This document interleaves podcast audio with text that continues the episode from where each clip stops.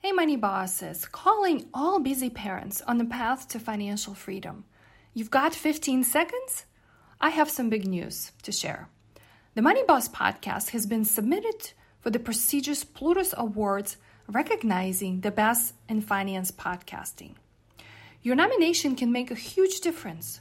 Imagine gaining valuable insights and practical tips while juggling work, taking care of the family, and everything in between.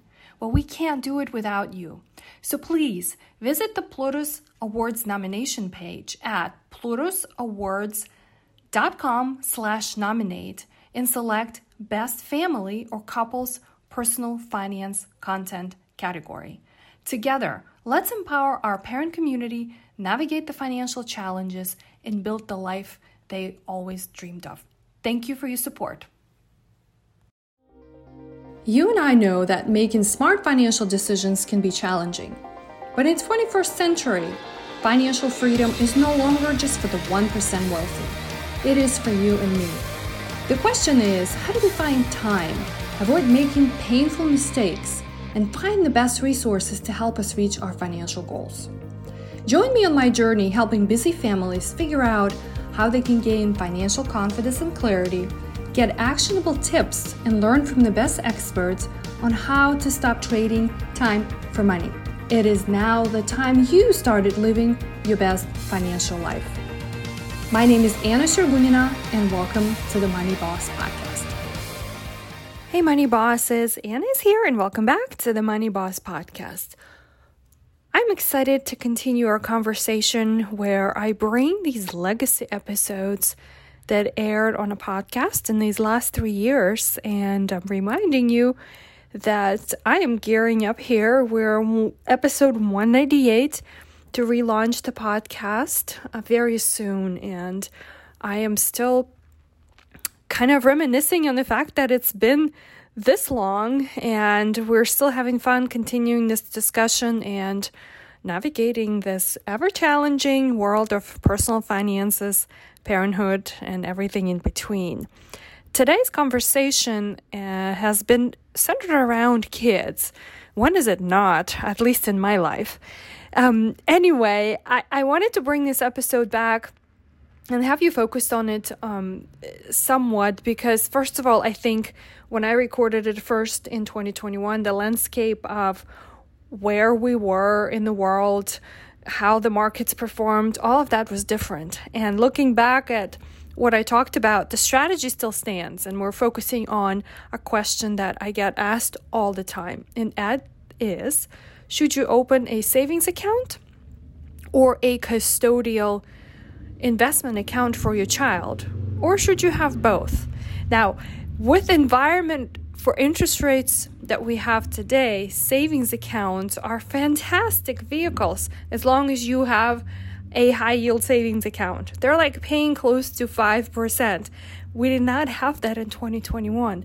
So, but I still think any parent considering what accounts should they have for their kids, where and how to put the excess money they have or the funds they're getting from birthdays and also, too, I still want you to think about what is the goal for this money, right? And the most typical answer I get from clients when they ask this question is, well, we just want to help kids get started. It's very vague, in my opinion, because it doesn't get you to come up with a concrete timeline, helping your kids get started is a very general goal that all parents have.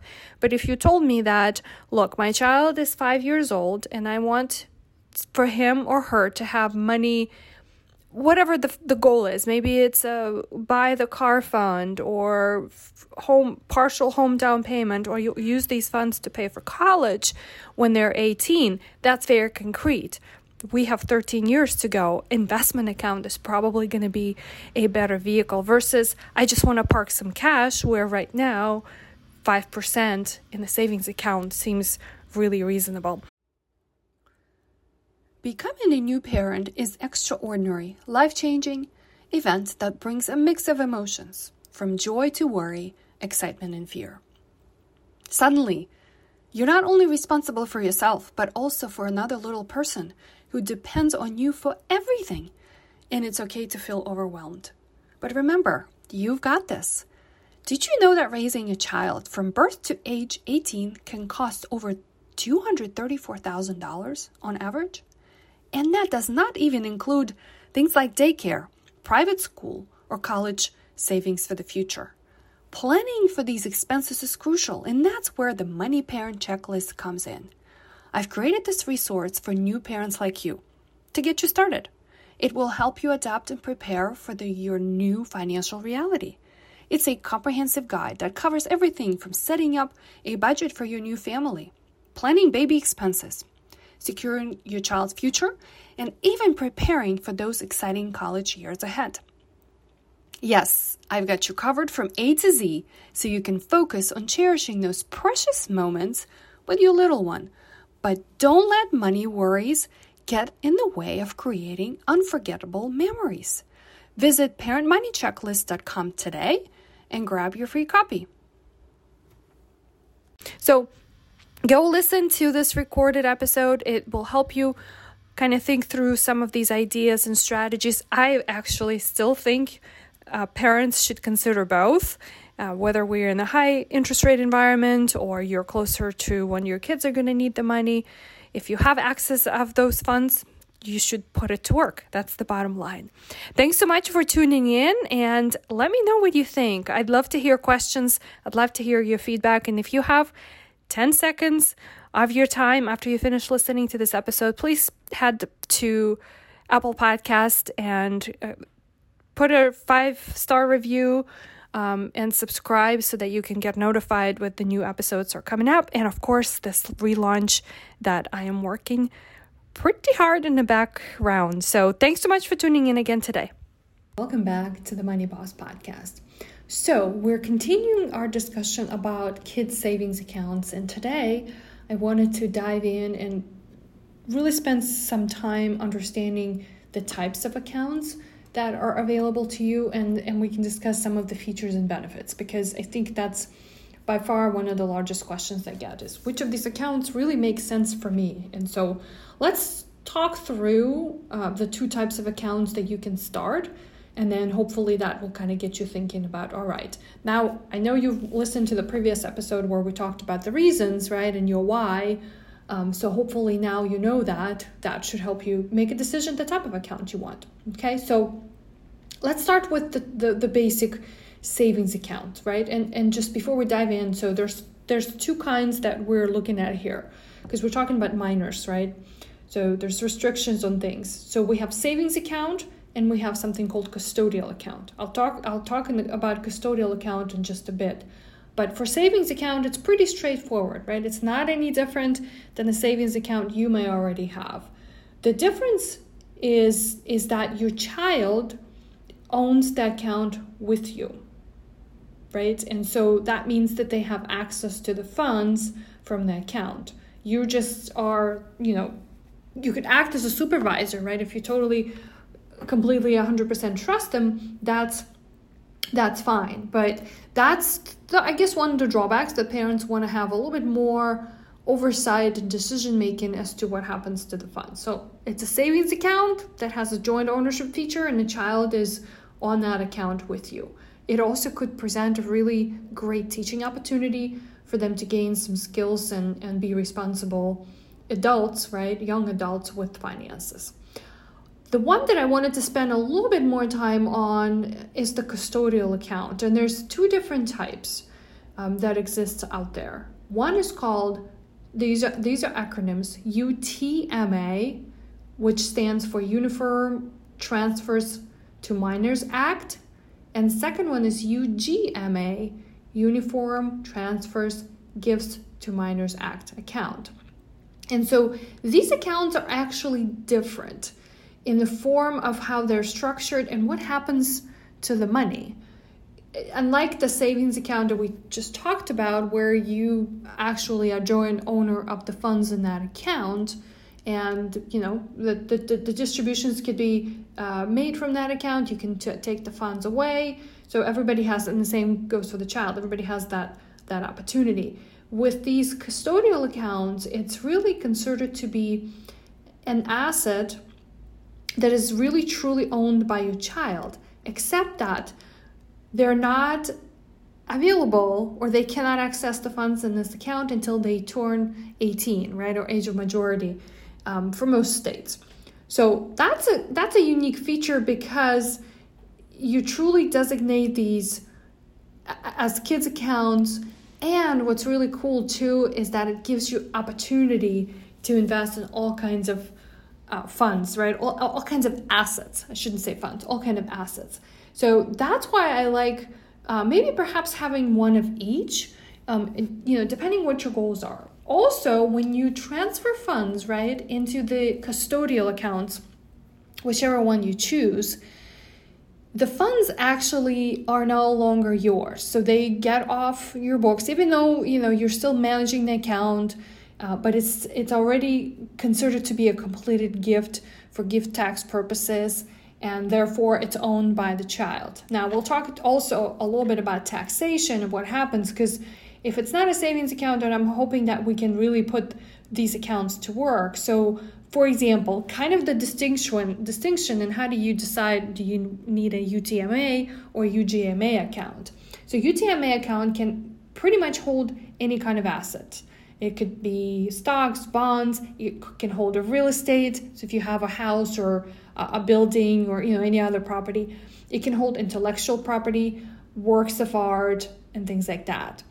UGMA accounts are a little bit more limited to things like financial assets, right? Or cash, securities. So there's stocks, bonds, mutual funds, annuities, and insurance policies. So it's just a, um, a, a different, it just depends on what you really want. So if you want real estate in those, you're probably going to go for the UTMA. So UTMAs are actually more popular. Um, I was, uh, this interesting fact that I don't know if any of you live in South Carolina, but um, South Carolina actually does not allow UTMA accounts for whatever reasons. I don't know. I um, I was surprised by that.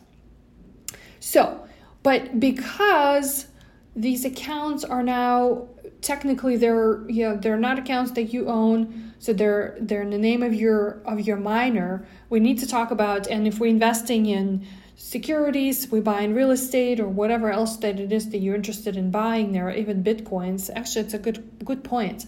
I am not 100% certain if that's the case, um, if you can hold a Bitcoin in UTMA account. But, you know, anything other than the cash, we're really talking about taxes, okay? So you need to th- you need to understand how that works because it's not as simple as just the tiny bit of interest you're earning in your savings account. As of 2021, the first $1,100 of unearned income that comes from these accounts is tax free. And then the next $1,100 is taxed at 10%. And then everything above the, the two tiers, the $2,200 combined, will be taxed at the parent's rate. So there is some advantages, and I hope you earn more than $2,200 in that account, right, if you invest it properly. But it, it, gives you a little bit of a break, right, uh, while the kids are still little. So one of the uh, features of this account is that when they reach the age of majority or in the state of residence, so usually 18, then they they become legal owners, right? Or that that structure changes. They're not minors anymore, so it becomes their account, and then they take the account off your books in terms of taxation. Okay, so if there's been a huge gain in that account and you haven't really sold anything, then it becomes theirs. And then when they do liquidate the funds, then that's what really happens. Now, I'm covering it today really broadly, so for, for something like this, I definitely advise for you to discuss it with your own financial advisor or your tax tax person to get more specifics of like how would that work. Um, but I like these accounts because it gives me the flexibility to put, uh, you know, anything more than just a, a, a savings account type of a uh, you know funds. So also something to think about what happens to these savings accounts or to savings accounts in general when kids reach age 18 right and so most banks will convert because because the banks do designate these accounts as uh, minor accounts right or accounts for the benefit of the minor so they actually uh, convert these accounts to regular accounts when they turn 18 and so depending what bank you you have a relationship. Um, one of the features of minor or custodial accounts is that the fees are different, right? And so, particularly for the savings accounts at the bank, um, we're not gaining a whole lot of interest these days. But when the fees are low, that's even better. So that's one kind of a thing to watch out for, right? So you may have a, a young adult who's about to turn 18 and they have savings account. So really, it becomes becomes their own at that point. So let's talk a little bit more next time about some of the features that we're looking for when we set up savings accounts. Um, but for right now, I hope this discussion was useful and you really have some idea of what, what to look for and really go back and think about the goals. It isn't about just, hey, I need to open an account for my child. It's really about what, what the goal and what are you trying to accomplish. Until next time, remember you are the bosses of your own money. Hey, Money Boss. Thanks for tuning in today. If this episode did help you, then please be sure to share it with someone else you think will benefit from it too. After all, smart financial decisions are for everyone. Uh, so don't be greedy.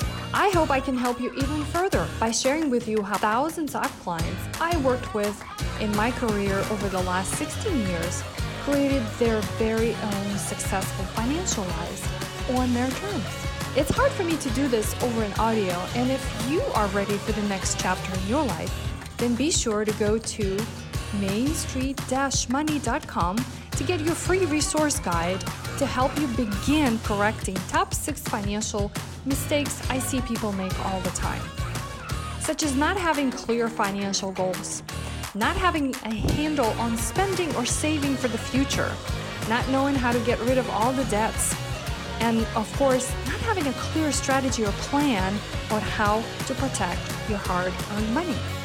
Until next time, remember you are the boss of your money.